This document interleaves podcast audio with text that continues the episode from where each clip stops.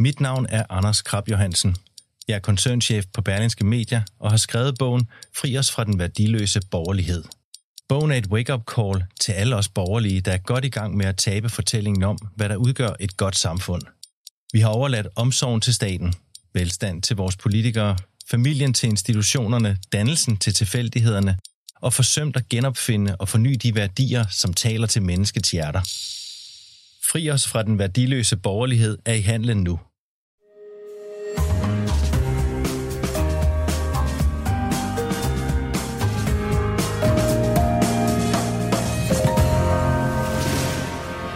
Du lytter til Alis Integrationsland, en berlingske podcast med Ali Aminali.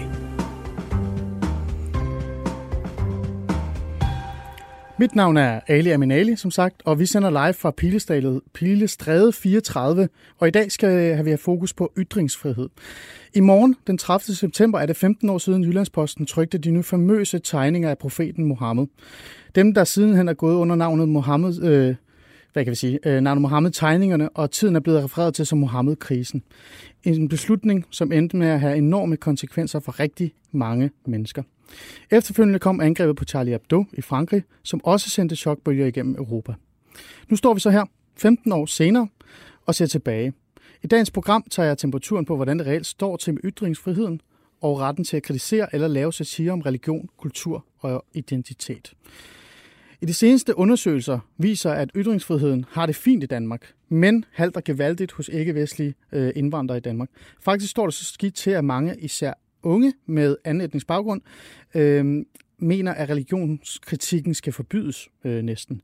Men har vi haft men, øh, men, ja, men har vi ikke haft det opgør i virkeligheden? Det er det, jeg gerne vil spørge i dag. Det troede jeg, vi havde, det vi havde afskaffet blasfemi, blasfemi, blasfemiparagrafen, jeg kan ikke sige det. Eller har vi glemt en hel minoritet? Altså er de bare fuldstændig glemt, og nu står de der og kigger på os og tænker, hvad har I gang i? Hvad skyldes den her store forskel blandt etniske danskere og minoritetsetniske danskere? Og hvad kan vi gøre for at ændre det? Så det vil vi tage en uh, kig på i dag, og uh, for at kunne gøre det, så har jeg nogle fine gæster i studiet med mig. Og lad mig starte med dig, Omar. Og du skal hjælpe mig med dit efternavn. Jeg er ja. rigtig dårlig til efternavn, Omar. Du finder Al- du over det? Al-Khatib. Al-Khatib. Ja. Du er civiløkonom, debattør og foredragsholder. Mm. Er det mm. ikke rigtigt forstået? Jo, det er rigtigt. Omar, jeg har jo et, et direkte spørgsmål til dig, fordi at jeg tænker, det er en god måde at starte på, især også i mm. anledning af øh, årsdagen i morgen. Øh, vil du, hvis du nu sad i en ledende position i et mediehus eller andet, vil du genoptrykke øh, Mohammed-tegningerne her i morgen? Nej, det vil jeg ikke. Kan du fortælle, hvorfor du ikke vil det? Helt personligt, fordi at jeg har et, øh, et afsæt i islam. Øh, jeg har et forhold til, øh, til øh, Allah, til profeten Mohammed, som er personligt. Det er ikke bare abstrakte begreber, det er et meget personligt forhold. Så mm. jeg vil helst være fri for at se dem, jeg elsker, blive hånet. Det er generelt med familie og venner, og det er også generelt med, med religion. For mig er religion noget dybere. Mm. For mig der stikker religion dybere end, at det er bare abstrakte tanker. Så for mig så er det Øh, jeg ser ikke behovet, øh, og, og, jeg, og jeg anerkender ikke præmissen om, at ytringsfriheden er lige med øh, friheden til at håne. Jeg har aldrig rigtig, jeg mangler at høre gode argumenter for, hvorfor vi kan have ytringsfrihed i Danmark, uden retten til at håne og nedgøre. Det er derfor, du er her i dag, så jeg ja, kan høre ja, nogle af dem. Jamen, det Men bare lige for lige at spørge et simpelt spørgsmål i forhold til det, så det vil sige, det er, det er Mohammed-tegningerne for dig var et hån over for, for dig personligt næsten? Det var det, altså på den måde, at jeg ikke, jeg, jeg, jeg ikke kan lide at se ting, som der fylder meget i mit liv, ting, der giver mening mm. i mit liv, blive nedgjort og, og, og hånet. Så på den måde, så har det en, en personlig værdi, men det, det, jeg vil helst ikke have, at det handler for mig, mig personligt, fordi jeg tror, mange kan relatere til det. I hvert fald religiøse mennesker. Øhm, så, så hvis en anden religiøs person har det på samme måde med sine religiøse symboler, ikoner mm. og tekster, så, så rammer det den person. Så, jamen, så forstår jeg, at jeg kan relatere til det, fordi for okay. religion, jeg forstår, hvordan religion kan appellere til noget dybere. Godt. Min anden øh, paneldeltager gæst i studiet, Farshid Kolke. Hej. Skuespiller. Øh, tidligere debattør, lad os få det på plads. Du er ikke så meget med i debattørverdenen øh, mere. Slet nu, du, øh, nu har du fokus på revy og, og skuespiller. Og comedy. Og det, comedy. Det, og, øh, dejlig, fredelig verden. Ja, det kan du. Men nu får du altså lige en ikke så fredelig, eller ikke så fredeligt spørgsmål. Hvis du sad i redaktørstolen øh, hos et stort medie, eller dit eget lille, vil du genoptrykke Mohammed-tegningerne i morgen? I mine tanker, ja, det tror jeg nok, jeg vil. Mm. Øh, hvis det var i form af religionskritik. Mm. Og det var ikke bare Mohammed-tegninger, hvis det var et eller andet med, hvad ved jeg, det mest hellige K, øh, Greta Thunberg, eller hvem fanden nu det var, Så Hvis er afsæt i et eller andet. afsæt i et eller andet, som er aktuelt, som er øh, øh, vigtigt for samfundet, og mm. samfundsdebatten, og samfundets udvikling, og demokratiets udvikling, så vil jeg gøre det. Mm. Øh, det er ikke bare for håne for håne. Det er jo fuldstændig selv, selv når jeg laver comedy eller satire, så vil jeg ikke bare lave provokation for provokationens skyld. Mm. Men det, jeg vil sige, det er fuldstændig ligegyldigt, hvad jeg vil gøre. Det vigtigste, det er, hvad vi må gøre i et demokratisk samfund. Mm. Og hvis Hvad det mener er, du med det? Det er, at øh, vi har jo grundlov, mm. som beskytter minoriteter, mm. beskytter ja, mænd og kvinder, og det, vi har sådan en fantastisk grundlov her i, i Danmark, at rigtig mange mennesker flygter hertil, mm. øh, og ikke til Saudi-Arabien, eller flygter til Iran, eller til andre steder. Ja. Men det, det, så så det, jeg, jeg gør, hvad grundloven siger. Okay. Jeg følger loven der. Ja. Jamen, klar tale, for at være ærlig. Ja. Altså, det kan du da stadig godt, uden at det bliver for debattøragtigt. Jamen, det er jo det. Den øh, næste, jeg har studiet med mig, og indtil videre den eneste, der er tilbage i studiet, eller ikke den eneste, men den sidste, der er her, det er Christian Markusen. Øh, jeg kalder dig altid for leder, og så siger jeg ikke hvorhen, men øh, og også så klummeskribent og øh, debattør. Jamen Christian, du kan godt gætte dig til, hvad jeg tænker at spørge mig. Altså, hvad med dig? Vil du genoptrykke Mohammed-tegninger, hvis du sad i en ledende stilling øh, som redaktør, øh, chef eller et eller andet i et, et medie? Jeg håber, jeg vil ture. Jeg, mm. Ideologisk se- set, øh, så vil jeg. Øhm, men, men jeg har forståelse for og respekt for, at man som leder af et mediehus selvfølgelig også har et ansvar over for sine, øh, sine medarbejdere. Øh, men jeg, jeg, jeg håber, at nogen vil gøre det, og jeg vil ønske, at, øh, at alle medier gjorde det, sådan så at man på en eller anden måde fik øh, spredt risikoen. Mm. Øhm, mm. Så øh, svaret er, at ja, jeg, synes, jeg håber, jeg vil gøre det. Jeg synes, man, øh, man skal gøre det, men jeg øh, kan selvfølgelig være i tvivl om, virkeligheden vil ramme mig, hvis jeg rent faktisk sad med ansvaret. Jeg skal bare lige være helt klar på, hvad det er, du reelt siger. Siger du, at på grund af din egen personlige, øh, hvad kan vi sige, sikkerhed og din families og andre, eller måske dine medarbejdere, hvis nu du sad i en redaktionsstilling, så vil du have svært ved at, øh, at printe dem. Er det du reelt siger? Ja, øh, primært mine medarbejdere. Jeg har selv tænkt mig at dele tegningerne i morgen. Så, øh, men, men øh, i forhold til mine medarbejdere, så er, er der jo bare en anerkendelse af, at, at de er jo reelt i risiko for at blive slået ihjel. Og det må man, øh, det må man tage med, når man mm. træf, træffer den slags beslutninger. Er på samme hold. Ja.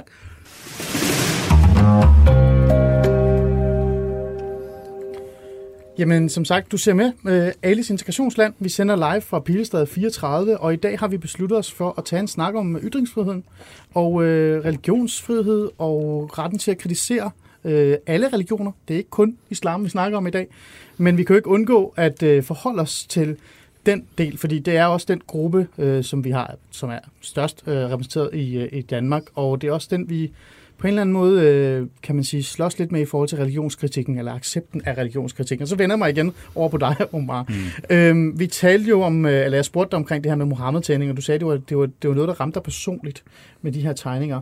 Øh, det vi også skal tale om i dag, det er hele den her satire, og hele den der retten til at kritisere øh, øh, hvad hedder det, islam for eksempel, som nu er det, du, øh, mm. du tror øh, på. Øh, uden at fordømme dig på nogen måder. Det er på grund af dit skæg. Det er kun derfor, jeg synes, det nej. Det er Men vi talte, ja, vi talte i telefon, øh, før du kom i studiet. Mm. Men, og der sagde du noget interessant til mig, fordi du sagde jo til mig, at jeg må jo godt kritisere din religion. Så hvad er, egentlig, hvad er det så, der gør, at du synes, Mohammed-tegning eller andre satire er så forkert, hvis jeg faktisk godt må kritisere dig? For, for bare lige for kort, du sagde jo direkte til mig, at i dit miljø, hvor der er stærkt troende individer, som du kender, de har intet mod kritik. Mm. Kan du fortælle lidt? Ja, fordi øh, øh, det har aldrig handlet om øh, islamkritik for mig. Øh, tegningerne handler ikke om islamkritik. Det er en stråmand, som mange, ja, jeg vil kalde det, øh, ytringsfrihedsfanatikere bruger, øh, for mm. Mm. at sige, at de vil ikke have, at vi har en islamkritik. For mig har det aldrig handlet om islamkritik. Mm. Mm. Koranen er proppet med islamkritik i øvrigt. Jeg ved ikke, hvor mange af jer, der har åbnet Koranen før, men der Ja. er vers... Jeg der, tror jeg har faktisk, vi alle tre har Ja, gjort det her. Okay, Altså, ja, ja, fordi, fordi så, Jeg har levet så i vil man islamisk vide- land. Ja, ja, så vil man vide, at der er modargumenter til islam i Koranen. Mm. Den islamiske tradition er fyldt med eksempler og rige debatter og kritik. Mm. Og jeg, jeg, jeg velkommer det. Jeg tager imod det åbent. Men, Men- Men jeg sondrer mellem kritik, øh, civiliseret, kritisk debat og hån. Og jeg, Mm. jeg mangler stadig at høre argumenter for, hvordan det gør samfundet rigere, at vi kan håne hinanden. Jeg har aldrig rigtig forstået det argument. Men nu skal det jo heller ikke kun handle om Mohammed-tegningen, selvom det er 15-årsdag i morgen. Øh, men generel kritik, Mm. det er okay. Men der er en grænse. Altså for mig der er det lidt svært at se, hvor din grænse er i virkeligheden, fordi mm. hvis jeg nu lå være med at tegne Mohammed i morgen, men tegnede alt muligt andet, som også var imod øh, Koranen, eller hvis jeg tegnede Koranen med flammer på, altså mm. er, det sådan, er der sådan en eller anden øh, magisk grænse, hvor du tænker, nu går man for vidt? Jeg, jeg kender ikke den magiske grænse, men jeg men tror, vi er enige om, der så? er grænser for ytringsfriheden. Det er noget, vi generelt overholder. Vi, når vi ser handicappede, mm. så går vi ikke i gang med at nedgøre dem, når vi taler om, okay. om, om folk med mørk Så det er nedgørelse? Altså, du føler, det er sådan en form for nedgørelse af Ja, vi har, vi har en enighed i samfundet om, at der er nogle ting, vi ikke gør. Der er nogle, der er nogle rammer. Øh, vi, vi, vi lærer vores børn, sådan det helt små, at du går ikke rundt og håner folk og nedgør dem. Mm.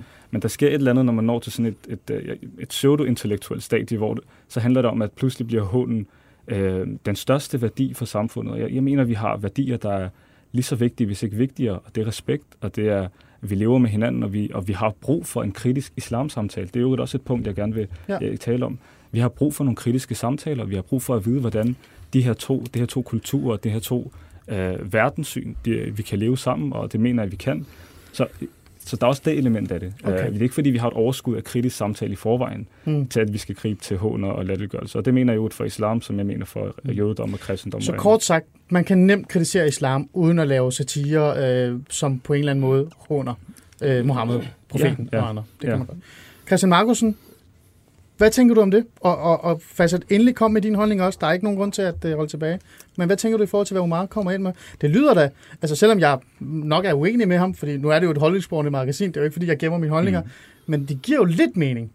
Mm. Men, Jamen, jeg, jeg er sådan set enig langt hen ad vejen, øh, forstået på den måde. Jeg har ikke tænkt mig at, at håne Omar, for eksempel. Mm. Øh, jeg håner ikke folk i min hverdag, men når man, når man, øh, når man øh, når ytringsfriheden er så vigtigt, herunder retten til hån og blasfemi, så er det jo fordi, at det grundlæggende er magtkritik. Og magt, det er jo ikke en kritik af, af minoriteter, det er en kritik af magt. Og den her, øh, og, hvad skal vi sige, islam og Mohammed mm. osv., har en magt over de her minoriteter, og det er den magt, det er den magtfaktor, hvor hånden er en, et vigtigt element i at kunne kritisere øh, islam.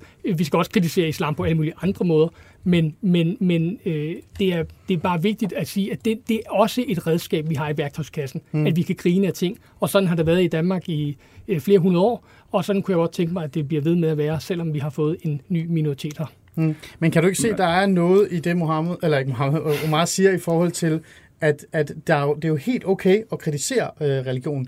Det tager han faktisk til sig. Han siger endda også, at der er masser af det i, i Koranen også. Der, Men der er bare der er en kritisk en, samtale i hvert fald. Ja, ja, altså at den kritiske samtale bliver noget helt andet. Eller hvad? Jo, men altså, vi, vi, kan, vi kan have samtaler på mange niveauer, og vi skal mm. bruge flere redskaber, og man kan sige, øhm, når, når vi ligger debatten ude i forhold til øh, ytringsfrihed og blasfemi og sådan noget, når det er derude, vi har den her kamp, mm. så tror jeg på, så har vi faktisk også pladsen til islamkritikken. Men jeg frygter, at hvis vi giver, øh, hvis vi kø, giver køb på øh, retten til at håne øh, øh, det skal vi trosamfund eller håne øh, profeter, at så vil den grænse, den vil flytte sig. Mm. Så er det lige pludselig ikke øh, så snakker vi ikke Mohammed mere, så er det faktisk reel øh, kritik af islam, vi snakker om. Ja. Og, og det er rigtig fint, at Omar han øh, øh, mener, at kritik af islam er godt, og, eller er i orden, og, og det, er jo, det er jo godt. Men vi må også bare, altså, øh, nu er det sådan, at øh, 76 procent af, øh, af muslimer, de øh, vil ikke have, at vi skal kritisere islam. De ja, det kommer ikke... vi lige ind på okay. senere. Ja, det gør Nå, så, så en ting er, hvad Mohammed, øh, undskyld, nu laver jeg den også, ja. Omar, ja. Øh, øh, mener, men en anden ting er, hvad er, hvad er facts on the ground? Og det er, at, øh, at det er altså et problem også at kritisere islam. Ja. Facet, jeg vil gerne lige uh, give den over til dig, for du har også lige noget at sige. Og så tager jeg lige en kommentar med fra Facebook fra uh, Dorte C. Uh, Visemand. Uh, hun skriver, man må godt gøre grin med alt, så længe man ikke går efter bolden og ikke manden. Mm. Det er jo også lidt det, Omar siger, på en måde ja, udover at jeg forstår ikke helt, når, når du gør grin, så er det, må det vel være, at. Okay, så det var mig, der mente, at det, det var det. Sådan ja, det. Men, ja. men Facet, hvad tænker du i forhold til det her med, at når man går efter bolden og ikke manden, og så den, den, øh, jamen de, øh, de ting, som øh, Omar kommer med? Det lyder rigtig fint. Altså, det er jo helt fantastisk. Men jeg har jo... Så gør det igen. Ja. Jeg sætter på mikrofonen. Sådan. Det, går, det, det lyder rigtig fint. Det lyder, altså herinde, så sidder vi her meget fredelige og mm, hygger og taler meget teoretisk. Men det har desværre ikke så meget hold i virkeligheden, det, det jeg har oplevet kvæg min historie, og, og det var også øh, problemer med ligesom islamkritik, før Mohammed-tegningerne kom. Det var mm. langt i, i 80'erne. Kan du, kan du komme med nogle eksempler på det? Sådan ja. Salman Rushdie, øh, det, det var nogle andre islamkritikere i løbet af 90'erne, som også blev øh, som truet og alt det der. Og Mohammed-tegningerne opstod netop fordi øh, rundt omkring i, i Europa, hvor der er ligesom trusler på de øh, museer og kunstværker, øh, øh, der kritiserede islam og andre religioner, men mm. det var mest islam, så det, var, det, det kom ikke ud af det blå.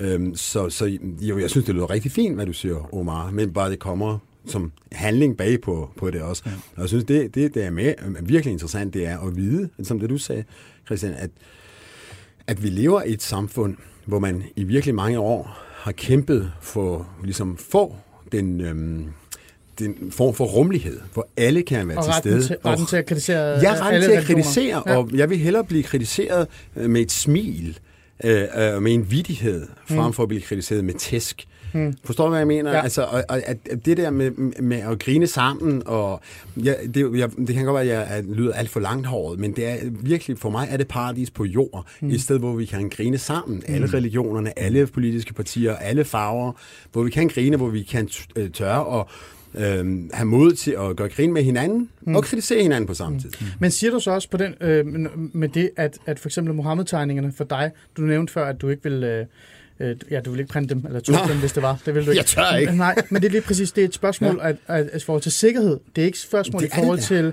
at du går efter manden. Mm. Eller, eller... Det der med manden og bolden, altså, det er det, som jeg også starter med. Så ja. hvis det er et eller andet, jeg vil ikke ligesom det, du sagde, jeg vil ikke mm. gå efter en, en handicappet person. Det er, hvorfor ikke? Altså, Nå, hvorfor skulle jeg gøre det? Men, det ja, men, men hvis, hvis den handicappede person siger, dræb alle jøderne, eller dræb alle araberne, eller, så vil jeg gå efter ham. Ligegyldigt om han er handicappet. Man bør håne ekstremister.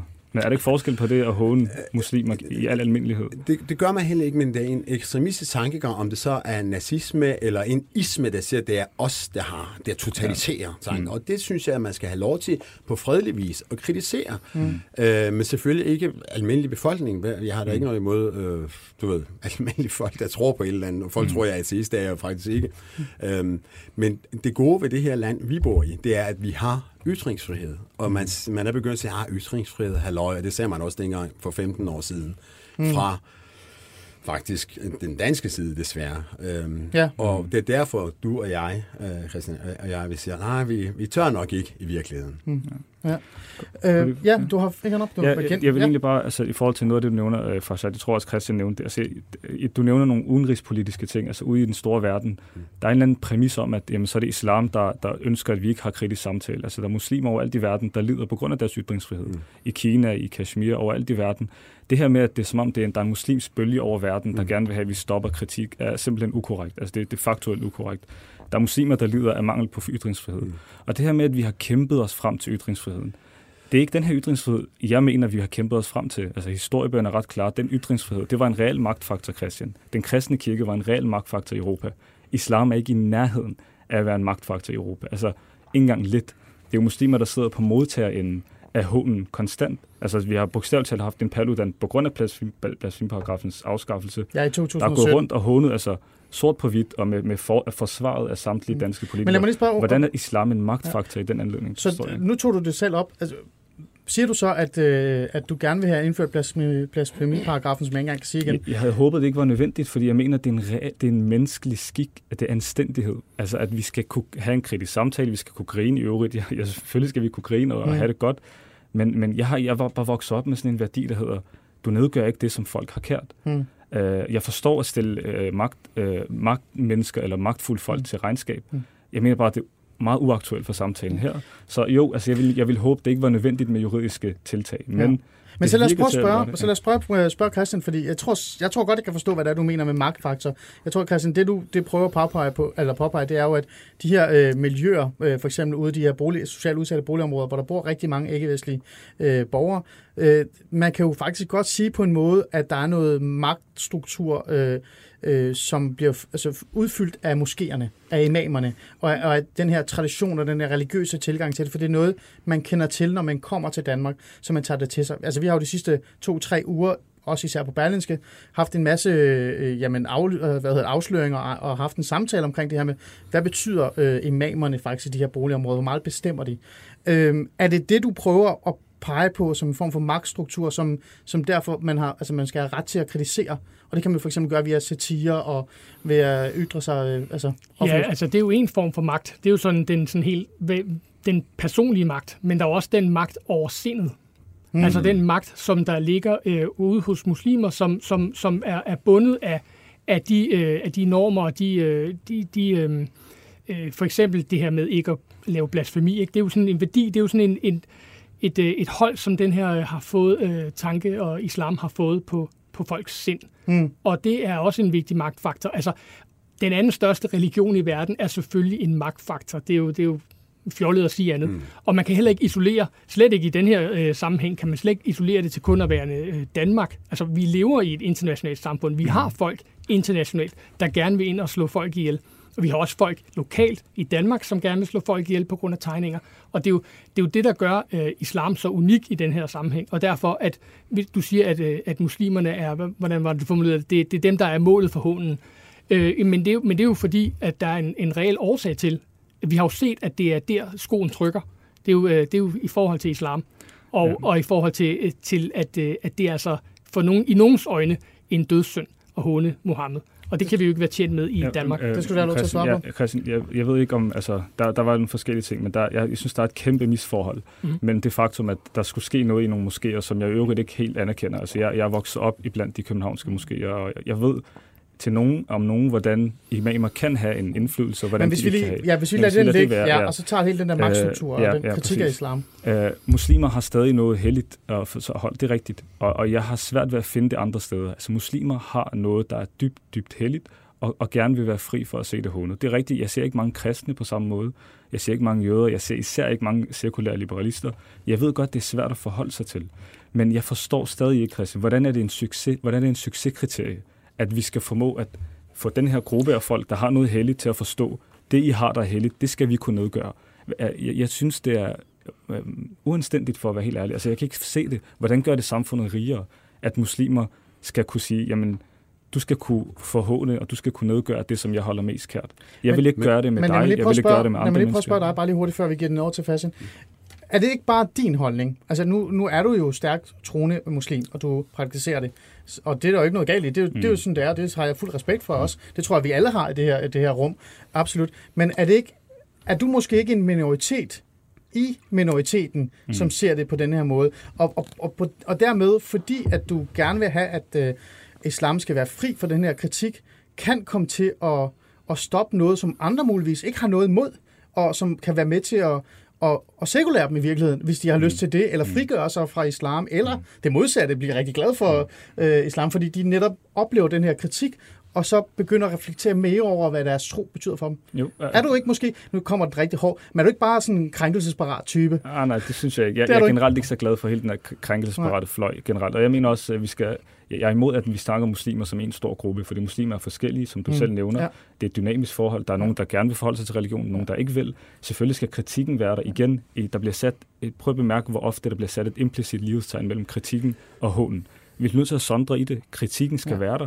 Men en muslim det er en del af det jo. Det er med på. Men, Ja, det men, ved jeg ikke. Det er din holdning. Jeg synes ikke, det, jeg synes, det, Okay. det er en unødvendig del af det. Jeg Okay, kan ikke se, jeg, har, jeg mangler stadig at høre argumentet for, at Ja. hånden bringer os videre som samfund og styrker Men os. må jeg prøve at mig lige spørge dig så, fordi hvil- hvilken del af hånet er det så? Altså sådan, hvad, hvor er den hen igen? Altså det, det, det der er svært for mig lige at sætte... Jeg ved, det er svært. Altså, hvor, hvor sætter vi grænsen, når det kommer til jøder? Hvorfor er det, vi ikke, hvor, hvorfor er det, vi ikke benægter holocaustet? Det er der en god grund til. Hvorfor, hvem satte den streg? Men sammenligner du magiske Mohammed-tegningerne med Holocaust? Nej, nej, overhovedet ikke. Ja, Så den streg, den er jo nej. sat af den historiske virkelighed, kan Ja, man ja, sige. godt. Så vi venter på, at der sker en, en, et holocaust mod muslimer. Så bliver vi nødt til at sige, at man må ikke nedgøre de muslimske symboler. Er det det? Nej, men så benægter vi selvfølgelig ikke, hvis der er nogle muslimer, der er blevet slået ihjel i et holocaust. Så, vi vent, så du, venter, du venter faktisk til, at der sker en eller anden katastrofe. Nej, på det forstår jeg ikke, Det er det, jeg Ej, nu, nu tænker jeg heller ikke, at det det er fordi, vi skal have en samtale omkring, at der måske kommer et... Nej, nej, Men jeg kan du godt forstå... vi sætter den, Jamen, jeg den kan godt magiske forstå... linje. Ja, ja, præcis. Jeg, jeg Hvis vi lige trækker den lidt tilbage fra Holocaust og går Ja, lige ned ja. til det normale. For jeg kan godt forstå, det er også noget følelsesmæssigt i det her, og det kan jeg også mærke på dig, Omar, Nej, og det skal vi også respektere. Ikke rigtigt. Altså for mig, det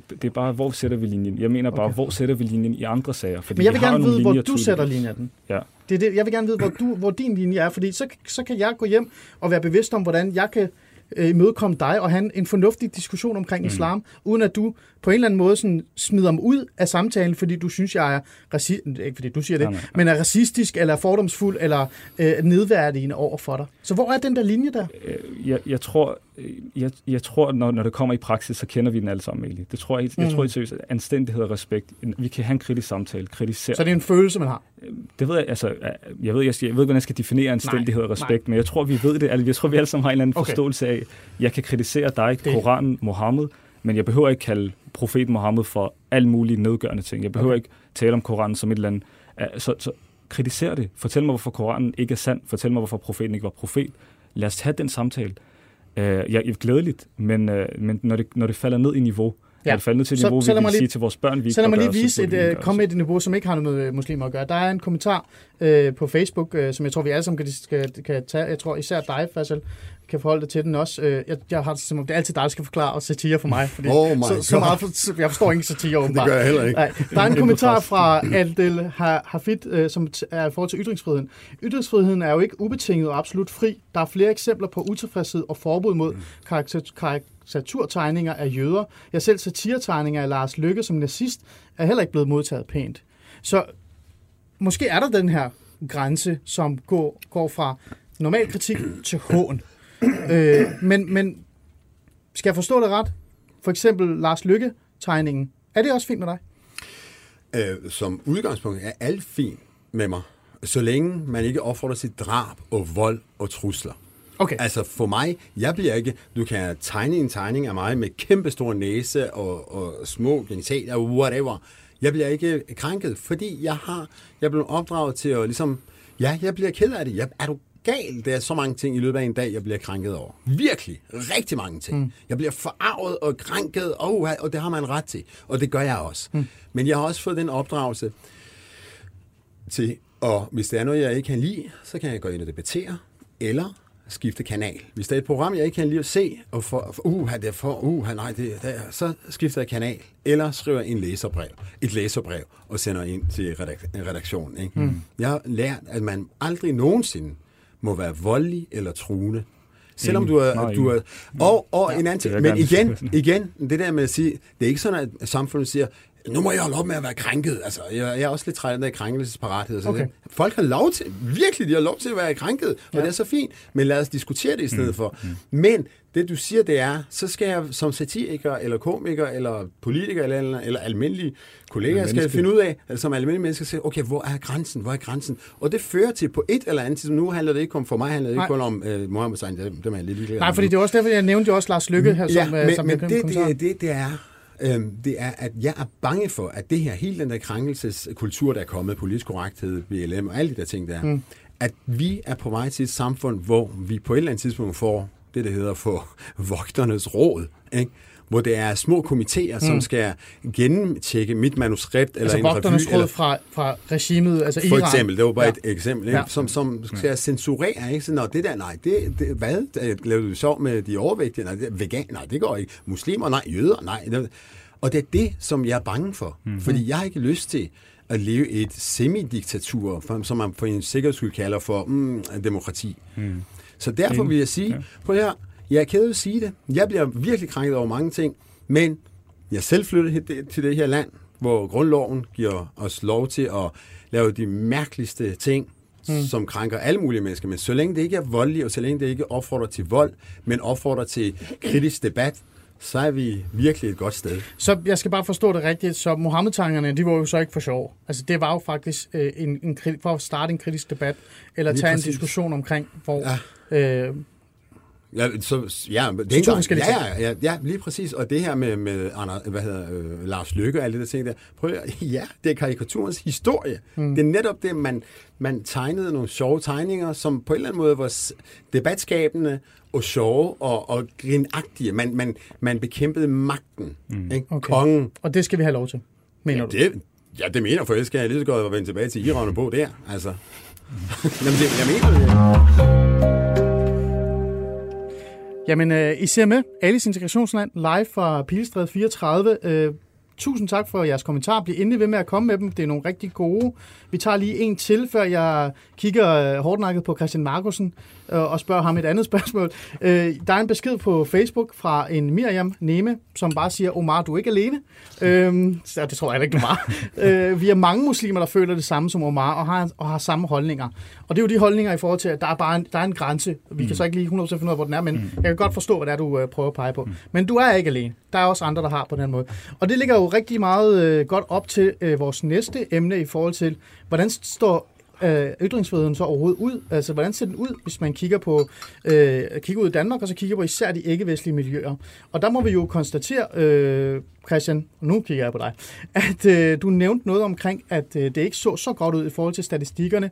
Øh, der er jo kommet, der kom en rapport her i november 2019, oktober 2019, der viste, at øh, over 70 procent 76, ja. 76 ikke-vestlige øh, var ikke klar på den her øh, religionskritik. De mente faktisk endda, at det skulle forbydes, så hvis jeg kan huske. Jo. Der er også kommet en, øh, en anden rapport her for nylig ud øh, fra Justitsministeriet, der peger på, at at øh, hele den her holdning til almindelige borgers ytringsfrihed er meget, meget, meget lav blandt øh, indvandrere og efterkommere øh, fra muslimske lande, især muslimske lande, der har man gået ind og kigget på det, og man kan se, at den er helt nede på 18 procent i forhold til for eksempel den almindelige danske befolkning, der ligger mellem 40 og øh, 42 og 58 procent. Det kommer an på, hvilken gruppe man spørger. Men øh, den ligger helt nede på 18 procent, så der er jo en, der er kæmpe forskel her. Mm. Øh, er det et problem? Ja, det er et kæmpe problem, fordi det er, jo et, det er jo et udtryk, altså man kan sige, hele den her ytringsfrihedssnak er jo mere end bare ytringsfrihed. Det er jo fordi, det er her frontlinjen mellem øh, islam og Vesten står lige nu. Og altså siger du direkte, der er en... Der er en, der, der, der er en ideologisk frontlinje, ja. Der, okay. er, der er en værdikamp, og en del af den, der er ytringsfriheden, og det er så den, vi, vi tager lige nu. Og øh, ja, det er selvfølgelig et problem, når du har øh, så, så store forskelle øh, mellem befolkningsgrupper med sådan nogle helt, en helt fundamental ret, nemlig ytringsfriheden, og også holdningen til blasfemi. Hmm. Når, når, der, når vi har så store forskelle, så er det klart, så giver det konflikt. Og når man så har et, et, et mindretal af den her øh, minoritet, hmm. der også er villige til at, at begå vold i, øh, i den kamp, jamen så, øh, så er det klart, så, øh, så, ser det, så, så presser det ytringsfriheden. Altså nu siger du vold, altså mener du uh, trusler eller uh, direkte decideret vold? Jeg mener vold, altså, tænker du Rasmus mener, Paludan-demonstrationerne? Uh, jeg mener eller? vold, jeg mener optøjer, jeg mener at skyde ind og slå satirikere ihjel, jeg mener at ville slå journalister ihjel på Jyllandsposten, jeg mener øh, al slags vold, fra det mindste til det største. Mm. Ja, altså fordi, lad os da lige få den på plads også. Uh, Omar, nu ja. kigger jeg lige på dig. Det er jo ikke uh, mange dage siden, at uh, Charlie Hebdo også havde årsdag, ja. hvis man skulle kalde ja. det på den tragiske hændelse, der ja. var. Og for et par dage siden, der var der jo en 18-årig, der desværre besluttede sig for, at nu, nu, var, nu skulle han jo vise de mm. andre, at det her det ikke var i orden, så han stillede sig op og løb rundt efter folk, der, der boede, eller arbejdede den, øh, det tidligere sted, som Charlie Abdul øh, var. Mm. Og, og det endte jo, øh, så vidt jeg kan huske, i noget fortalt. Ikke? Ja, øhm, ja. Så, så det er jo rigtig lidt, hvad Christian siger. Lad, lad, mig, lad mig få det væk ret hurtigt, fordi jeg, jeg, det er selvfølgelig og naturligvis imod, og det er alle muslimer, jeg kender, der, jeg kender ikke nogen, der reelt altså, i ramme alvor går ud og siger, ja, når det når så langt, så skal vi gribe til vold for at stoppe det. Jeg mener, det, det er en fuldstændig mistolkning, også af det, det, det, jeg kender fra islamiske tekster. Lad mig få det på det rene, for jeg synes meget hurtigt, det går over i det sikkerhedspolitiske, hvilket er et element af det. Det har, det har nogle episoder vist.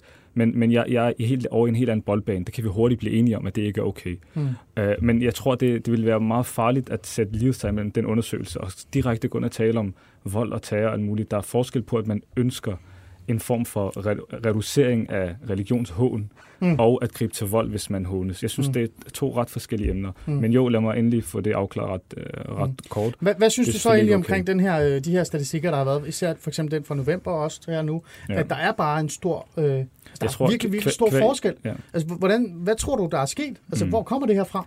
Kvæg i min deltagelse i dag, så tror jeg, det, det står ret klart, hvor jeg står i forhold til, om, om vi skal kunne kritisere. Ej, jeg er lidt i tvivl stadigvæk. Nej, nej, nej, det er ikke. okay. nej, men, men hvad men, tænker så, du? Altså, så, hvor kommer det fra? Jamen, øh, som vi også talte om lidt tidligere, ja. tror jeg, jeg jeg tror bestemt, der er, en, der er en forbindelse mellem det her og, og det, som folk opfatter som, som kritik. Rigtig ofte bliver decideret had mod islam klædt under kritikbegrebet islam. Altså er det det, nogen kalder mus- muslim bashing eller muslim bashing? Ja, generelt had, altså det sted had, de her, de er, altså, vi har set det, vi har set det på en turné. Øh, altså, Men kan du komme med et eksempel? Jamen helt Paludan eksempel, jeg tror stadig det ligger meget frisk mm. i muslimers hukommelse, at det her, det var bare, det var en, det var en offentlig finansieret hån næsten. Altså der var politibeskyttelse, det, det er mere det, jeg mener. Der var politibeskyttelse, der var et kæmpe støtte fra hele det politiske, den politiske etablering. Det her, det skal skulle ske. Mm. Det her skal, skal, skal finde sted. Og det ligger i muslimers erindring, når de ser det her, når, når de ser den her beskyttelse, den her støtte til det, som Paludan gør. der står og- En mand, der går ud og siger, at muslimer Men- skal men ud af Danmark, skal helst men- men, reduceres. Ja. Øh, øh, så, så Jamen, jeg med. Ja. Øh, Christian, jeg tror, du... jeg, jeg tror bare ikke, jeg gjorde pointen færdig. Jeg tror Nå, bare, ja, at for mange muslimer, så er der en, en forbindelse mellem det der og islamkritik-begrebet. Det kan jeg Så forestille det er sådan mudret sammen, er det, Det det, du prøver at sige? Og du stor- har en hel generation af unge, som reelt set øh, ser øh, Rasmus Paludan som et, øh, øh, som et eksempel. Ja, islamkritik, Ja. men noget, som alle danskere støtter. Øh, det ved jeg ikke, men, men i hvert fald, at det er, det er, det er i hvert fald ikke, nej, overhovedet ikke, ikke at alle danskere Nej, støtter. Det, okay. Jeg synes faktisk, der var en, en, en stor portion af danskere, der gik ud og lagde afstand til det, så det og det tror jeg, det håber jeg, folk de så Mm. øh, klart og tydeligt. Men jeg tror bare, at der er, der er længe af det her islamkritik, og det, som Paludan laver, er Paludan bare et eksempel på det. Mm. Okay. Det, er, det er islamkritikken, og det tror jeg, folk forholder sig til, når de besvarer det. Okay. Umiddelbart ved jeg ikke ellers, hvad det er, fordi Nej. jeg er jo tydeligvis uenig i, at der burde være den reducering. Christian? Ja, altså, øh, du, du siger, det ligger i, i muslimers erindring, at, øh, at Paludan han er politibeskyttet osv. Altså, det ligger meget tydeligt i min erindring, at han er beskyttet, fordi at der er nogen, der vil øh, slå ham ihjel.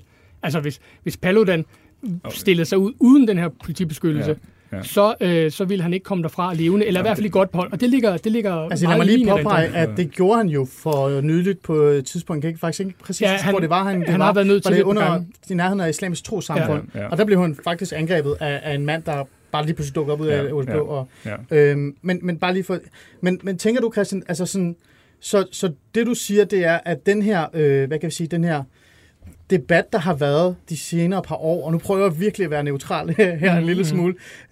Siger du, at den overhovedet ikke kommer med til måske at presse nogle af de unge her til at tro, eller få dem til at i hvert fald at føle, at alle er efter dem. Alle er, sådan, er ude efter dem, fordi de er muslimer, fordi de...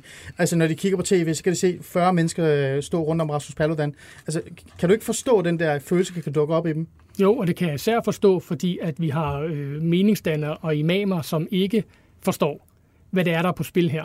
Og derfor ser vi heller ikke, øh, vi ser ikke nogen af dem gå ud og forsvare ytringsfriheden. Hvis nu vi havde imamer i islamisk trosamfund, eller hvad nu er, som siger, vi bryder os virkelig ikke om det, Rasmus Paludan gør, men det er hans ret. Og det her samfund bliver et bedre samfund af, at mm. vi alle sammen har den ret. Og lige nu gør det ondt på os. Meget, meget kort. Lige nu gør det ondt på os, men det er en vigtig del af det at kunne leve i et frit samfund. Jeg, jeg sad til fredagsbøn i Islamisk Trosamfund, da Paludan stod derude, og imamen brugte 40 minutter på at fortælle folk, bliv siddende, lad være med at gå ud og gøre noget. Og det er 40 sjovt. minutter. Men det, der skete jo noget. Og den, det, det, jamen, nej, ikke den dag. Ikke den dag, Ikke okay. den dag, nej. Nej, det men lige der, præcis, lige præcis 40 den, minutter over tre fredage, fordi han var Ja. der i flere fredage efter hinanden. Det er fuldstændig ukorrekt, at imamer ikke går ud og siger, Nej. at man skal undgå vold. Det er Nej, ja, ja, men det var ikke det, jeg sagde. Det var ikke det, jeg sagde. svare på det. Ja. Fordi jeg har nemlig også set den der øh, øh, fredagsbøn. Jeg har set den fredagsbøn, du har været med til. Eller lyttet til den. Jeg har lyttet til den. Den var afspillet og vist på, på nettet. Og Den, den jeg er var også med til, det forstår jeg ikke. om, på islamisk trosamfund, hvor Paludan var der. Jamen, lad, lad lige En af så- dem, Ja. der var jeg med, eller slutter, der har, den har jeg hørt. Ja. Og derfor ved jeg, hvad der var, der blev sagt. Og ja, det er helt korrekt, og det gør muslimer også generelt, at der blev sagt fra over for vold. Mm. Det er der ikke nogen tvivl om. Men der blev ikke sagt ja til retten. Og dermed... Altså retten til at ytre retten, sig. Ja, det, Men er det fordi, du forstod du den arabiske tale? Frederik? Den foregik på Men- arabisk. Men, lad jeg er lidt lad- usikker på nej, men det- der, men i hvert fald, Ja. jeg hørte, og jeg blev overrasket. Altså, jeg blev helt seriøst overrasket over, at der stod Men en du- så- som lad- tydeligvis Så lad mig lige prøve at spørge dig. folkets Lad mig lige prøve at spørge dig. Lad mig lige prøve at spørge dig. Ja, men- frustration mod sig og sagde, Men du siger, jeg siger noget, jeg har sagt. Christian, Nej, nej. Christian, to sekunder. To sekunder. Siger du, at... Øh, nu har jeg ikke hørt den. Siger du, at øh, imamen sagde direkte, at... Det, det er i hvert fald, jeg hørte dig sige, det var, lad ham være. lad ham være. Ordret. Ikke noget Men forsvarede han retten til, at Rasmus Paludan stod Det, udenfor? det ligger kvæg i det, at lade ham stå derude, og lade Men ham gøre han det, han gør. Nej, men det er bare Lad lige for være at med at angribe ham. bare lige for at ham høre, sagde han det? Sagde han, at Rasmus. Paludan har ret til at at stå der? Det, ved, det kan jeg ikke huske. Jeg, jeg ved, at Christian ikke kan svare nej på det spørgsmål. Det foregik på arabisk. Uh, jeg, medmindre du kan flyde en arabisk, Christian. Jeg, jeg er bare ærlig og Desværre sige, jeg husker ikke, at han sagde det, men han lagde eksplicit afstand til, at folk gik ud og gjorde noget som helst. Han sagde, lad ham gøre det, han gør. Det, vi lever i et land, hvor det er tilladt. Lad ham være. Uh, ignorer det og, vent den, og, og, og Men- reciterede jo et vers fra Koranen og Okay. hadith omkring den Godt. attitude. Så- Yes. Men prøv lige at tænke, hvor- hele scenariet, nu, nu øh, fabulerer jeg. Prøv lige at tænke, hvis hele reaktionen ville have været, hvis nu imamen eller nogen af, af jer, eller som han sagde, prøv her, ligesom en god gamle Gandhi sagde, eller Jesus sagde, vend den anden kind til. Mm. Han kommer, ene mand, lad os give ham noget mad, Lad os se, og der er hans ret. Lad os, på eksempel, hvis han var blevet mødt med den slags ting, i Jeg stedet for mødt- råb og ja, hån og alle ja. de der ting. God Hvis han blev mødt med, med te og småkager, og værsgo, ja, det er fint, og du, er, du kan ikke lide os, du siger, vi skal ud. Det er dejligt, sæt dig ned, det må du godt. Det er, altså, så tror jeg ikke, han var blevet til det fænomen, han var blevet. God pointe. Ikke? Jeg har faktisk været, og det, Og det, jeg ved, det, er det næsten, tror jeg. det er næsten svært at tro på det her. Jeg har stået foran igen, hvor, hvor han var ude foran en moské. Øh, en gruppe valgte at gå ud med ham med kaffe og te, og vi valgte at have en samtale på halvanden time. Det var med Paludan et år før han blev et offentligt fænomen. Mm. Der var tre politibetjente omkring ham. Halvanden times normal samtale, hvor han i øvrigt... Men, men jeg Det er bare et godt- eksempel jamen, på, det sker ja. ja. faktisk. Men det kan du sker så virkelig. Fint. Hvis det gør det, er det rigtigt, Ja, ja, men, men det, det vigtigste... det er ikke øh, interessant. Ja. Omar, Hvis Det er jeg må sige en ja, sidste ting, ja. det er, det er utrolig vigtigt at for, forstå, at, at, at det er folks ret i det her samfund. Det er det. Altså, om man kan lide det eller ej. Det tror jeg ikke, der er nogen tvivl om. Jamen, være det, jeg tror, det, det, det skal formidles videre på en bedre måde. Ja. Okay. Øh, Men der er en tvivl om, om det er en god ting. ja, ja, men det. Og- Der er ikke og- nogen, der er i er- tvivl om, er der det er ikke en plads ret. til den uenighed i Men, Danmark? jo, kan vi ikke være absolut, enige om, absolut. hvor, Jo, jo. hvor Og vi skal bare den- være bevidste om, Så, den ja, ja, drenge. Og absolut, den uenighed, den tager vi lige om lidt. Nu tager vi lige en lille skiller, så vi kan trække vejret dybt, og så kan jeg introducere vores nye gæst i studiet. skal I, ja,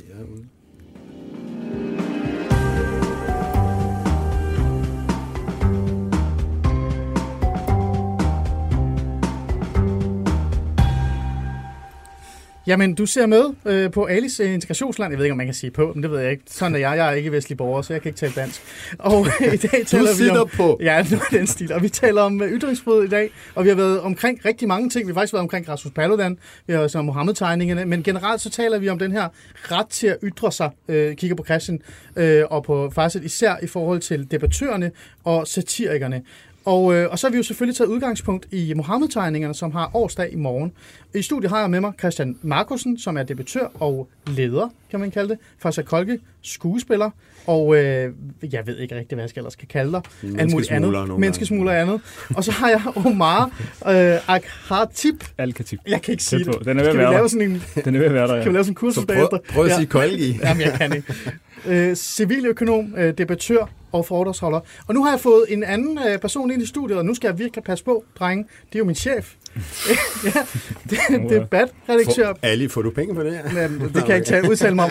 Debatredaktør Per Koljong, velkommen til. Tak fordi du vil øh, gå, øh, ja, hvad er det, en sal længe ned, eller et eller andet? Jo, jo. Ja, og være med. Mange tak.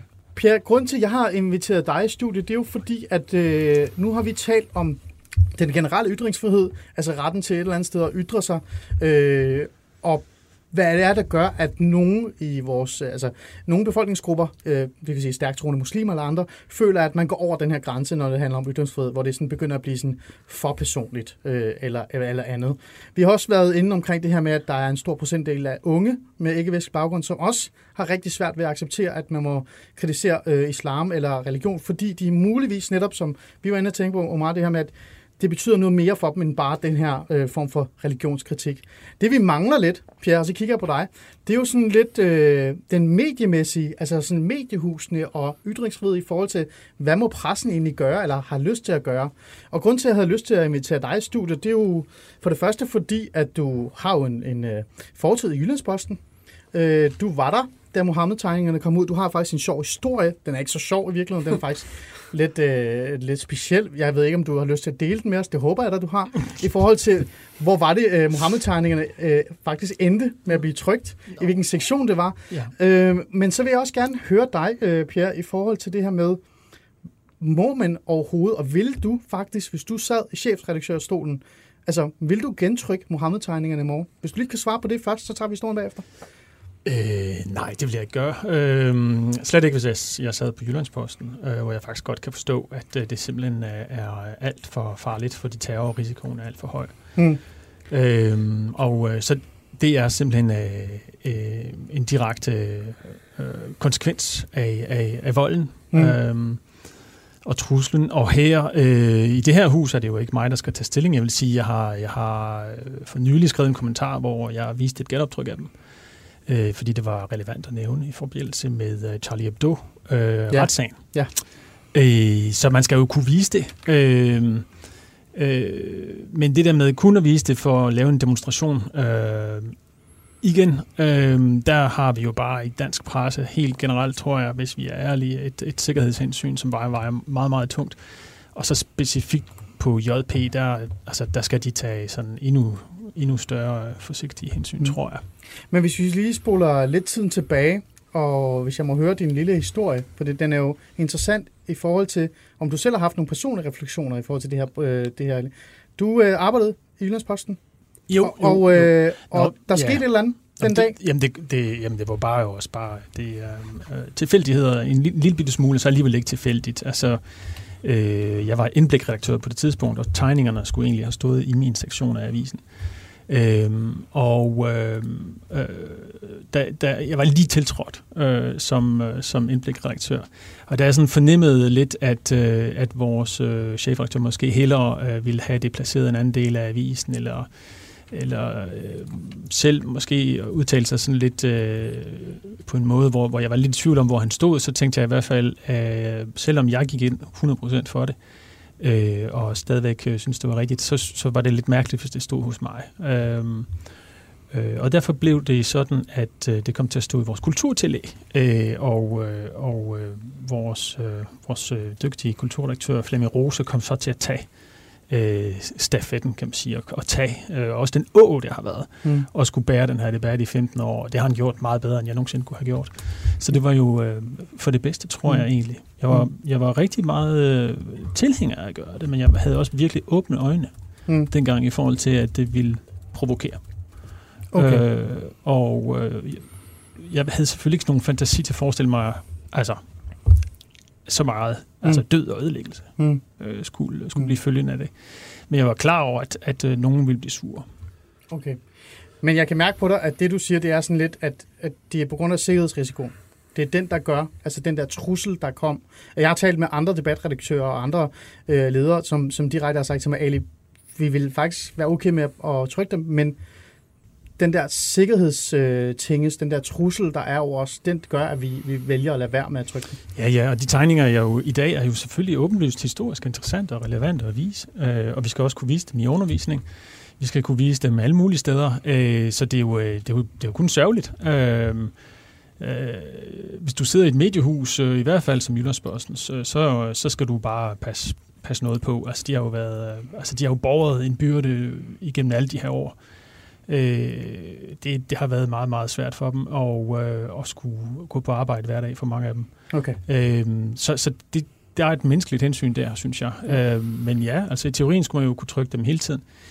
Det kan også være, at vi skal flytte debatten et andet sted hen. Problemet er jo, hmm. at altså, hvis bare det handler om de tegninger, så var der ikke noget problem. Problemet er jo, at vi har jo øh, en del af øh, de europæiske muslimer, som ikke kan tåle nogen kritik af islam. Altså det er ikke kun tegninger. Mm. Øh, det er også, øh, vi havde jo en sag i Frankrig for nylig med en ung kvinde, som hedder Lila Oriols, som i sådan et privat rum på, på, øh, på øh, sådan en chatforum øh, kom til at kalde islam for noget lort. Og det gjorde hun så, fordi der var nogen øh, med muslimsk baggrund, der øh, anklagede hende for at være en luder, fordi hun var lesbisk.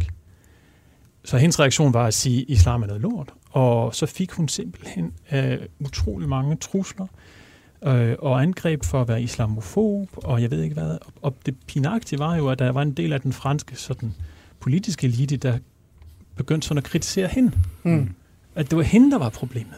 Mm. Men det er det jo ikke. Det er jo, det er jo den der stemning af urørlighed omkring den her religion, der, hvor mange mennesker gerne vil have, at den skal have sådan en særstilling. Lige den her religion mm. skal vi så åbenbart være så ekstra forsigtige overfor. Mm. Men, men det synes jeg jo ikke, vi skal være. Altså, vi skal jo være nøjagtigt lige så respektfulde over for islam som over for jødedommen. Ja. Og alle mulige andre tro, mm. øh, ideologiske retninger også. Ja. Mm. Øh, og det er jo rigtig fint, du nævner et eksempel øh, der, og der er faktisk øh, netop kommet et eksempel ud øh, i dag også øh, i Danmark i forhold til den der øh, konstante, øh, hvad kan vi sige, øh, jamen sådan refleksion, den der sådan analyse af, hvordan ser det egentlig ud, hvis vi tager en beslutning omkring Mohammed-tegning eller ikke, eller satire eller andet. Øh, jeg har Kåre Blytgen med øh, i telefonen. Kåre, er du der? Det er jeg. Hej, tak fordi du vil øh, deltage. Det er jo lidt sjovt, at du lige pludselig hoppede på. Det er jo øh, ikke noget, vi havde planlagt, men øh, jeg så øh, på Facebook i en gruppe, der hedder Fri Debat, at øh, du havde faktisk en, øh, en, en ærgerlig episode, der, øh, der i forhold til nogle, en kronik, du gerne vil have ud. Kan du, kan du lige fortælle, hvem du er til vores øh, seere og lyttere, og hvad det er for en øh, kronik, du faktisk kunne have været, haft ude i, i Jyllandsposten i dag, men som blev afvist eller trukket i land. Ja. Ja, jeg er den forfatter, der i 15 år har levet med beskydning om, at jeg står bag Muhammed-sagen. Fordi det var min bog, der førte til, at Jyllandsposten søgte tegner, der turde tegne profeten Muhammed. Mm. Og hvad, var det, hvad hed bogen, hvis jeg bare lige får, vi får det på plads? Ja, den hedder Koranen og profeten Muhammeds mm. liv. Godt, yes. Men så i morgen, der udkommer en ny bog af mig, som hedder De skyggefulde haver, og som er en illustreret børnekoran. Og den har jo været rimelig svær at finde tegner til, og, og, og hele vejen igennem, så jeg har skrevet en, en kronik øh, til Jyllandsposten omkring, hvordan forløbet var med at få skabt den her sådan, bog, De skyggefulde haver, den illustrerede koran, og øh, hvilke overvejelser jeg gør mig omkring ytringsfriheden i den her henseende. Og øh, den 11. september fik jeg jo besked fra kronikredaktøren på Jyllandsposten, at den var antaget, og de glæder sig til at bringe den her nu. Mm. Det er 15-årsdagen. Mm. Og så i morges øh, bliver jeg ringet op, øh, at den, de øverste chefer har altså vedtaget, at, at øh, de tør ikke bringe den alligevel, og henviser til øh, overfaldet forleden dag ved Charlie Hebdos gamle redaktion. Mm. Lad os lige få noget på plads, øh, Kåre. Øh, jeg har ikke haft mulighed for at tage kontakt til Jyllandsposten øh, på så kort øh, ja, altså, hvad hedder, tid. Ja. Øh, men jeg har talt med dig om det her, og du siger, at du har øh, en mail, der, der faktisk øh, ja. Ja, altså, kan, som bevis på, at de har øh, desværre har afvist at, at printe den. Kåre, hvad tænker du om det? Jeg, jeg har med som bevis på, at de har antaget den, ja, antaget. og den kommer nu. Ja. Og så bliver jeg ringet op i formiddags om, at, okay. at beslutningen er ændret. Ja. Hvad tænker du om det her, Kåre? Bare kort. Jamen, jeg, jeg er ikke tilhænger af, at en 18-årig terrorist øh, i Paris kan få lov at sætte sig i chefredaktørstolen på Jyllandsposten. Mm. Det synes jeg er, er, er ganske tragisk. Øh, det viser jo, at terroristen fra synagogen og krudtønden, jamen det var ham, der vandt. Det var én mand, der ændrede Danmarks historien her. Han fik ret. Mm. Folk tør ikke mere. Det var en meget, meget nyttig aktion, han fik lavet, set ud fra, fra sit synspunkt. Og det samme med terroristerne fra Charlie Hebdo. Mm. Det synes jeg er ganske trist. Mm. Tak øh, for dit input, Kåre. Vi kan så i stedet ja. for glæde os til din bog, som øh, kommer ud. Ja, det gør og, den. Og kan købes overalt. Overalt i morgen, ja. Det er godt. Det er godt. Tak for det, øh, Kåre. Ja, ja selv tak. Helle.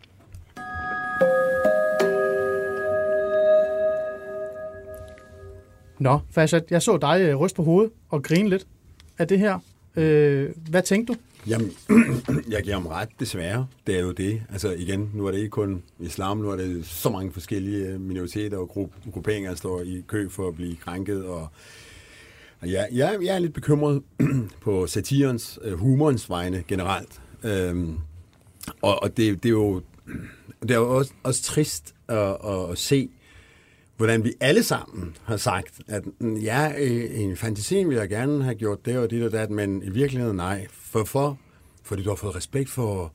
Eller nej, jeg er, jeg er bange. Prøv lige tænk, og hvad er, hvad er det? Altså hvad, angsten. Angsten har, har sejret, og det, forstår, det føler jeg selv, det var derfor, jeg i sin tid sagde farvel til alt det her. Mm. Ikke?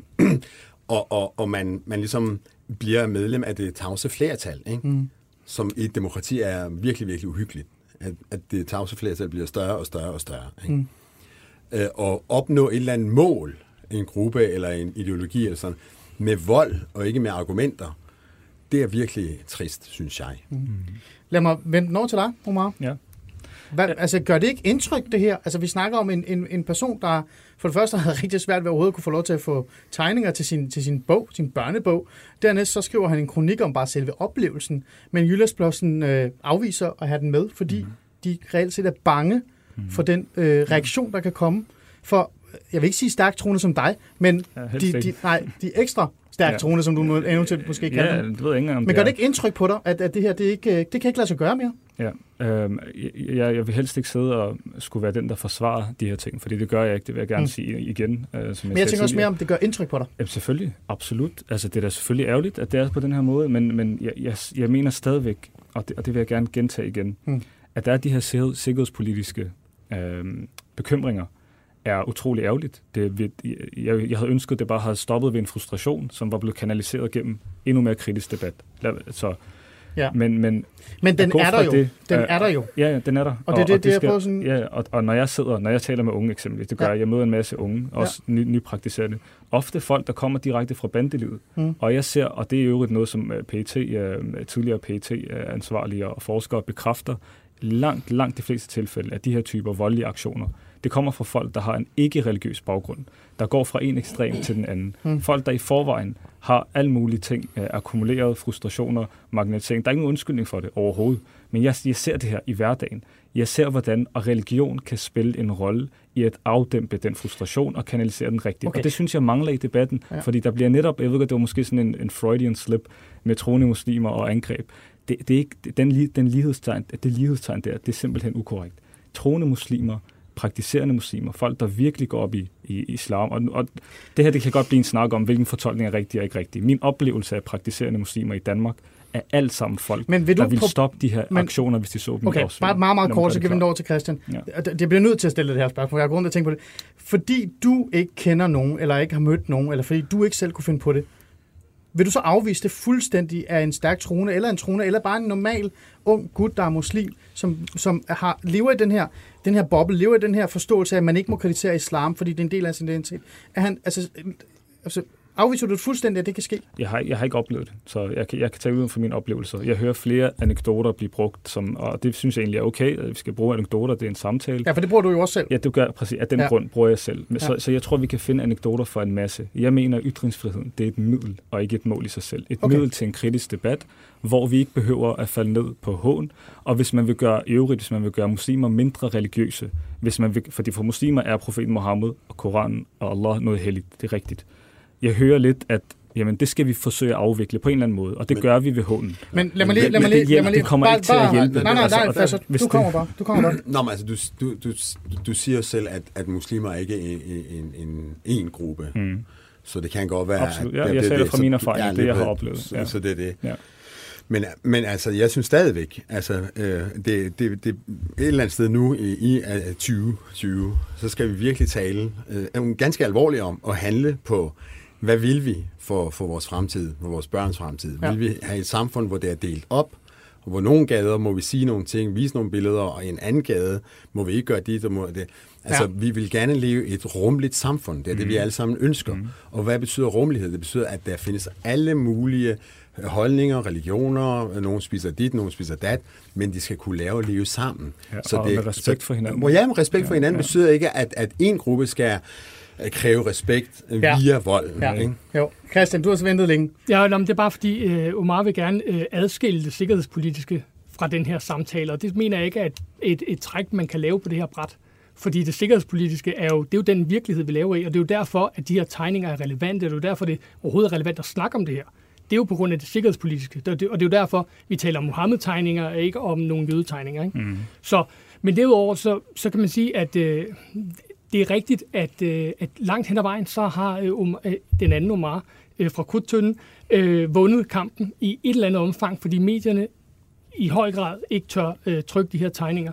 Øhm, og derfor synes jeg bare, det er vigtigt, at, øh, at der er stadig en eller anden form for græsrod ned under det. Altså, vi, vi andre er så nødt til at steppe op, tænker jeg. Så lad mig prøve lige at spørge spørge dig direkte, øh, og nu, nu ghoster jeg min chef, som sidder og kigger rundt på mig. Du skal nok få ordet lige om lidt.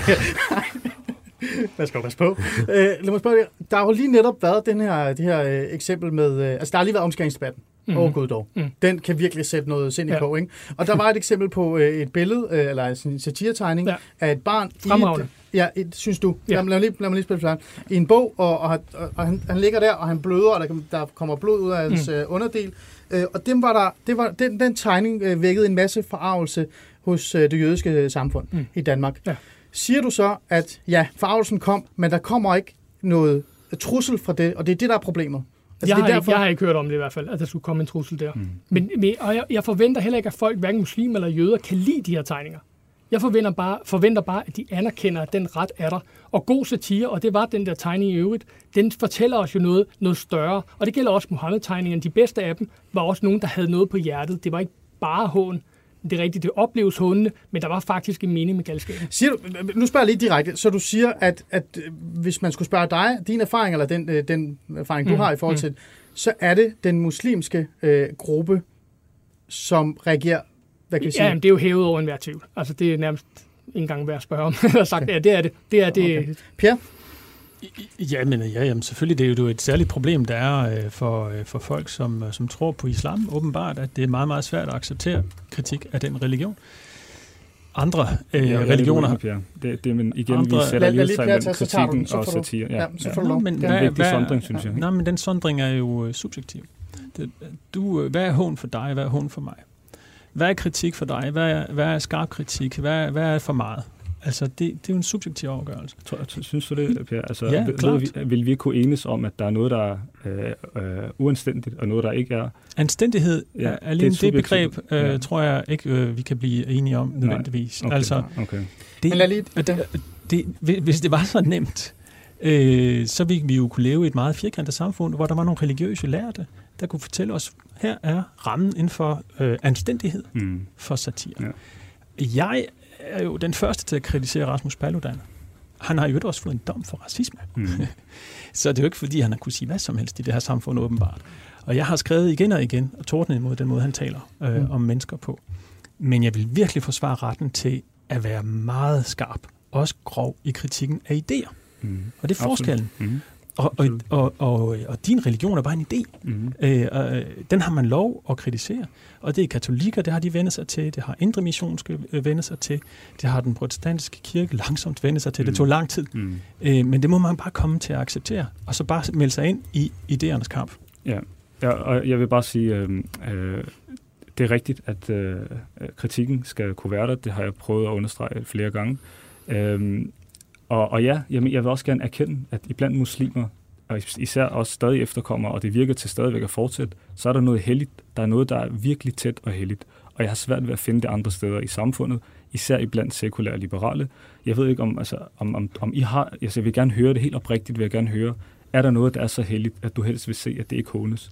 Men lad mig lige... Ja, Jeg tænker, for, jamen, jeg har virkelig haft et ønske om ja. at få det svar, fordi ja. men der hvis er noget... svaret er nej, så er det da klart, der er, der er en verden til forskel for det, som jeg eller en praktiserende jøde eller en kristen oplever som helligt, som man helst vil være fri for at se forhånet, og en, der ikke har noget helligt i sit liv. Og, prøv, det, jeg vil gerne det, have det, det, er sådan, det er lidt, altså, nu skal du lige tage det her til dig, uden at blive sådan, det, er- det er jo også en lidt voldsom beskyldning at komme med, fordi Jeg spørger, det jødiske det et samfund, spørgsmål. nej, men for eksempel, så lad mig komme med et eksempel, Ja. det jødiske samfund Ja.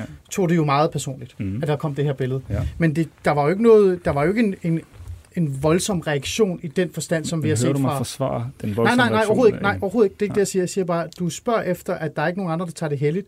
Vi må da konstatere, at det jødiske samfund tager det ekstremt heldigt. De, de Det er tog rigtig meget i det. i det, det ja, Så undskyld, jeg vil lige uddybe så. Så Ja. for religiøse minoriteter, så er der tydeligvis noget, der er heldigt, som man helst ser ikke bliver kritiseret. Jeg, jeg Idéer skal kunne kritiseres. Ja, så- Islam skal kunne kritiseres. Ja. så grovt og, og, og, og, og så intenst, og det er jo det Nej. har vi en rig tradition for. Det er fint.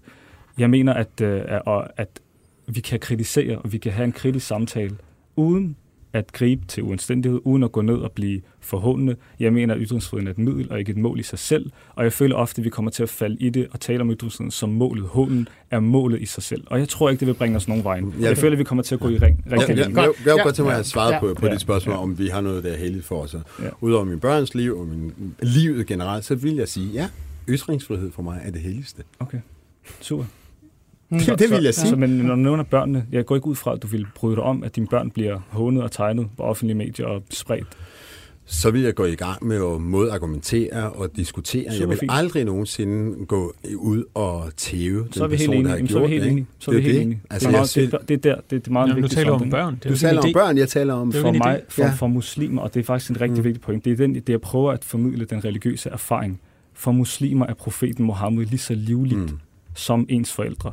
Og, og jeg, mener, altså, jeg, jeg, ved, jeg ved, hvordan jeg skulle kunne Nej, nej, men det, det, det er endnu vi med på. Det er bare for at forklare jer, Ja. hvordan, hvad der Ja. foregår i Men lad os lige, lad os lige slå fast, lad Ja. os lige slå fast igen, som vi også sagde lige før. Det er jo ikke alle muslimer i Danmark, der har den samme holdning som dig. Nej, Øh, det er og- min, og- øh, jeg taler fra mit eget Ja, og vi synspunkt, har og dem... øh, sådan- Fuld respekt for de kreds, men, men har, det er jo bare ja. for at sige det. Men alligevel, øh, lad os lige tage en sms, før vi går videre til, øh, til sidste, eller en besked på Facebook. Mohammed Raswan har skrevet, I bliver ved med at nævne vold, som vi er det eneste, som vi de seneste år ikke har haft flere angreb på moskéer selv i Danmark.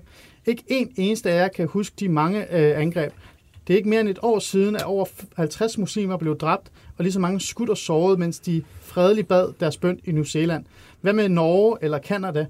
I USA har der vurderet, at den største trussel af dem, som er mest voldsparate, er den ekstreme højrefløj. Han prøver at pege på, at der er, altså, der er også det modsatte mm. angreb, og vi bliver ved med at tale om, eller det gør vi ikke, men der er bare en tendens til, at, at de muslimske miljøer reagerer lidt voldsommere end andre. Christian, du tog lige fingeren op. Du får en meget kort uh, kommentar til den her. Min korte kommentar er, at uh, en måned efter, at 50 muslimer uh, på tragisk vis blev dræbt i deres moskéer, så blev tre, mellem 3 og 500 mennesker dræbt uh, i, jeg kan ikke engang huske nu, hvor, hvor det var, øh, Sri Lanka, tror jeg, mm. af, af 10 bombemænd, der gik ind og sprang kirker i luften. Og, og hvis vi snakker om nogen, der glemmer ting, jamen så øh, var det som om, at, øh, at det faldt på et lidt ubelejligt tidspunkt for en del muslimer, der gerne vil fortælle os om det forfærdelige uh, Christchurch. Men skal vi mm. konkurrere omkring, hvilke dødstal nej, nej, nej, nej, men, synes jeg, ja, ja, men jeg synes også, den her, kom, jeg synes, den her kommentar lægger selv op til konkurrencen, okay, så jeg tænker, ja, at man, man svarer igen. Ikke? Ja, det er den her, jeg svarer på. Ja. Okay. Ja. Jeg synes bare, det, det er lidt... Altså, Jamen, jeg tror, vi er enige om alle sammen, at det, det, det, er ikke, det er ikke en konkurrence, det er også derfor, jeg tog den med, fordi det, jeg synes faktisk, nogle gange, så ender det med, at det bliver sådan en form for konkurrence. Mm. Altså, hvad med jer, eller hvad med os, eller hvad med jer, og hvad med os. Men der er ikke nogen, der glemmer det. Der er jo ikke nogen, der glemmer Christchurch. Øh, altså, og igen, øh, jamen, øh, det skrev jeg naturligvis en leder om med det samme, øh, om hvor forfærdeligt det er. Øh, og, og, øh, og prøvede også at dykke ned i, øh, hvor, øh, hvor kommer de idéer fra, som, øh, som drev øh, gerningsmanden, terroristen øh, bag Christchurch. Ja. Øh, og på samme måde, altså når der er, der er terror, som bliver begrundet i en, en tro, som bliver øh, argumenteret for øh, gennem religiøse argumenter, så, så skal man jo også gå ind i en, i en debat af det. Altså, mm. hvor, hvor henter de dog den inspiration fra? Øh, det er jo ikke grebet ud af den blå luft. Mm. Altså, det er også fordi, at der er en, en, øh, en række lande i den muslimske verden, der for eksempel er meget hårdere i forhold til islamkritik ja. i deres lovgivning. Det er, det er fordi, der er en masse religiøse lærere, der, der hele tiden bliver ved med at gentage, at det her skal være tabu, og det må man ikke. Så, så det giver jo nogle argumenter. Hmm. Ja. Og, og det, er, det er en, en del af en, en større tradition, tror jeg, og det er vigtigt, at vi finder ud af, hvordan det her møde, der er et kulturmøde i gang, der er, Christian Gud kalder det et samsted om krig og ideologisk krig, jeg er, ikke, jeg er slet ikke helt derude. Vi har, vi har et kulturmøde, som vi slet ikke har startet kritiske samtaler om, og at, og at vi insisterer på at føre den kritiske samtale gennem nedgørelse. Jeg har et ønske om, at vi kan tage den snak på dybere Som niveau. Som mere dialogkaffe. Nej, nej ikke, ikke helt derude. Nej, det er jeg glad for, fordi jeg er ikke fan af. Jeg, jeg, jeg er meget for den kritiske samtale. En lille bitte ting. Lille bitte ting, så skal vi videre. Ja, nu til at det er bare, fordi jeg kom til at tænke på en, en, en lille, en lille bitte citat, som jeg tror, det var Gandhi, der sagde. Ja, der sagde, at... Vi slutter af med Gandhi citat. Det er Gandhi citat. Han sagde... Nej, nej, nej, nu skal vi være seriøse. Kære venner, sagde han. Det er, det, er ikke sag, det, er, det er ingen sag, jeg vil dræbe for. Hmm. Men der er mange sager, jeg vil dø for.